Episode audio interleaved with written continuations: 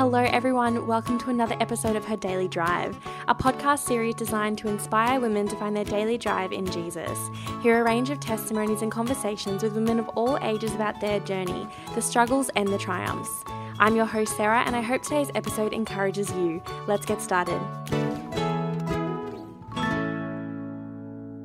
Guys, welcome to another week. This week is really exciting because we have with us Katie coming back to join us for the fourth time, the only Her Daily Drive podcast E that has come back for the fourth time. But you all love what she has to say. She's an incredible woman of God, and so I'm really excited to have you back, Katie. Oh, thanks, Sarah. I'm excited too. But I must say, I'm kind of waiting for my frequent flyer prize. Like, am I going to get a Her Daily Drive coffee mug or something? Like, A ring? uh, If you're at Red Frogs for 10 years, you get a ring. Yes, let's do that. I'll That's wear so it with fun. pride. So good. It'd be great. As a teacher, it'd be great advertising, actually. It would be. I can't believe this is the fourth time, though. It's really exciting. And we're over the phone because of isolation, um, but we're on FaceTime so we can still see each other's faces, and it's lovely. Good. So, Katie, do you want to give us a bit of an update of life? What's happening for you this year? Some big changes? Well, I'm a teacher, so this last bit has been really weird teaching online, especially mm. trying to teach chemistry online. I was just telling you, Sarah, I've become a bit of a YouTuber. I think I've made about 20 YouTube videos, which I never, ever thought I would do. Yeah, that's happened. And I'm an auntie, and I have a niece and nephew that I love very, very, very much. Other than that, ISO is kind of treating me well. What's one thing from isolation you're going to take with you into the future? Online dance classes.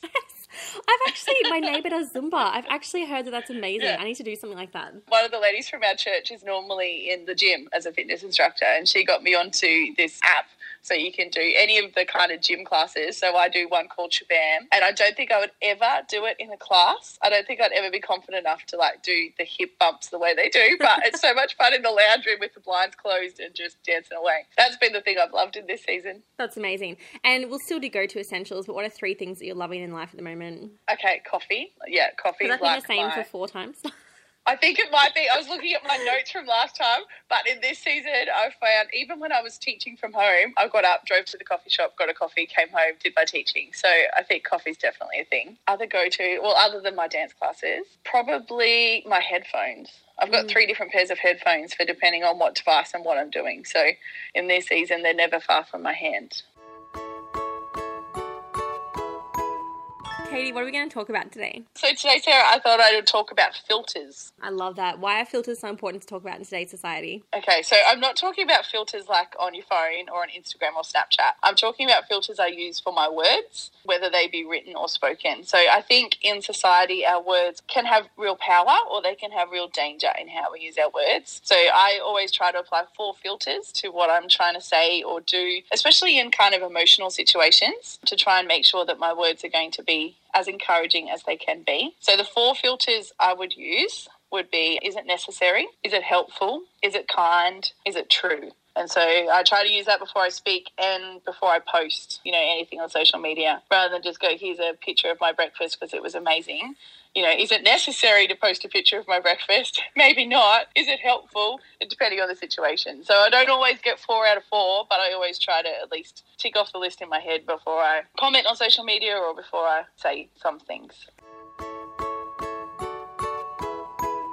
That's Yeah. actually really amazing. I love that. And what kind of experience did you go through in terms of learning those things? I think, like most of us, I could tell you conversations where I've had hard words or harsh words spoken over me. And I think, especially as women, we remember those a lot more than we remember the encouraging and loving words we've had spoken. And sometimes those harsh words just stick with us for years and can cut a bit like a sword. Where possible, I should say. I never want to be the person that has to live with that, that I've hurt that person with my mm. words. I want to be someone who's encouraging and uplifting. I mean, there's times when you've got to have tough conversations. And that's when I always still try to be necessary, helpful, kind, and true, you know, and try to use nice words like I like and I wonder as opposed to this is wrong.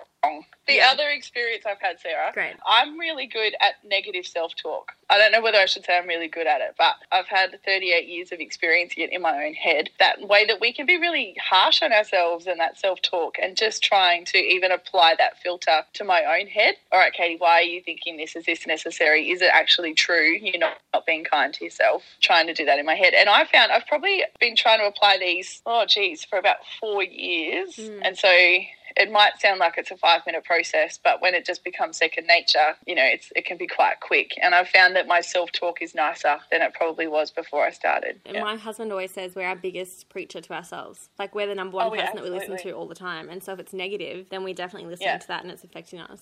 Absolutely. Yeah, what we say about ourselves quite often isn't even true. It's just that we can have really high expectations of ourselves or can have misguided interpretations of how the world sees us.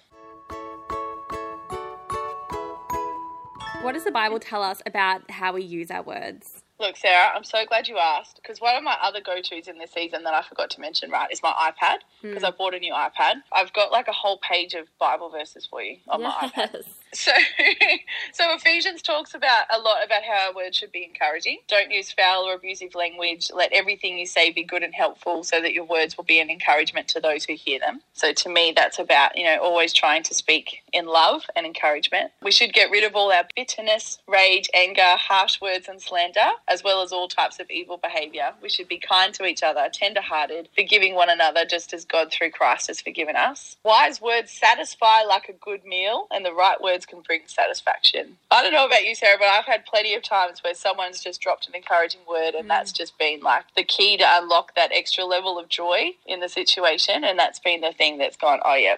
And I think sometimes God plants words in us to use at the right time for those moments as well. I like where it talks about this one, sorry, Proverbs 12:6. The words of the wicked are like a murderous ambush, but the words of the godly save lives. That's amazing. what think, translation is that? Uh, that was NLT. So good. I, I love reading different translations. Mm. Can I just give you a little random aside? Mm. My other favorite translation at the moment is Hawaiian Pidgin. It's just so true. It's like to boss man is what they call God. And anyway, it's it's a good read if you want to read something different. So I think the Bible makes it pretty clear mm. that our words are powerful and the right word in the right season can have real meaning. To me, taking a second to use those filters is also taking a second to just throw that prayer up and, you know, God, is this what you want me to be saying in this season? How do you find your inspiration to keep this going? Like you said, you've been kind of doing this for four years, and I know it's probably one of the hardest things we can do is to create, you know, positive self talk, but also create positive language in our everyday lives. How do you yeah. keep that going and keep reminding yourself to do that? Really good question. I think to me now it's just complete habit. And to be honest, I don't even really think about it so much, except mm. when I know I'm about to walk into a tough situation and I will kind of run it through my head almost like a comfort more than anything else. When I first started, I didn't do it very well. You know, I, I would get it right maybe 10% of the time, then I'd get it right 20% of the time, and just kept trying to, you know, work on it and get better. And I think for me, it was watching people's reactions. You know, mm. if you if you react out of emotion as opposed to react out of compassion, you can quite often see in a person's face that that words landed wrong. Didn't want to keep seeing that. Katie, before we finish, do you have any final words of encouragement for our listeners? We're all working towards being better versions of ourselves. And the times when we might stuff up or say a word that we know has been hurtful to someone, to not beat ourselves up. As we said before, we can be our own worst enemies and we are our powerful preachers to ourselves. Learn, okay, was it out of haste? Was it out of emotion? Was it out of a real passion for something that you were talking about? Learn from it and try to just, um, in that next situation, do, do better and to become sort of more like who you want to be. Katie, thank you so much for joining us. It was such an encouraging message, and I think it's a really big challenge, and especially in this season where everything is words and we're, you know, not face to face currently, but we're texting and we're messaging and zooming. So thank you so much for joining us. Oh, you're so welcome. I look forward to number five. Oh, man, so good. Thanks for listening to today's episode. I don't know about you, but I always leave feeling challenged, inspired, and encouraged to continue seeking a deeper relationship with Jesus. For notifications on future episodes, make sure you subscribe on iTunes or Spotify. And if you want more encouragement throughout the week, you can follow Her Daily Drive on Instagram or simply like the Facebook page. Until next time, I hope you have a wonderful week.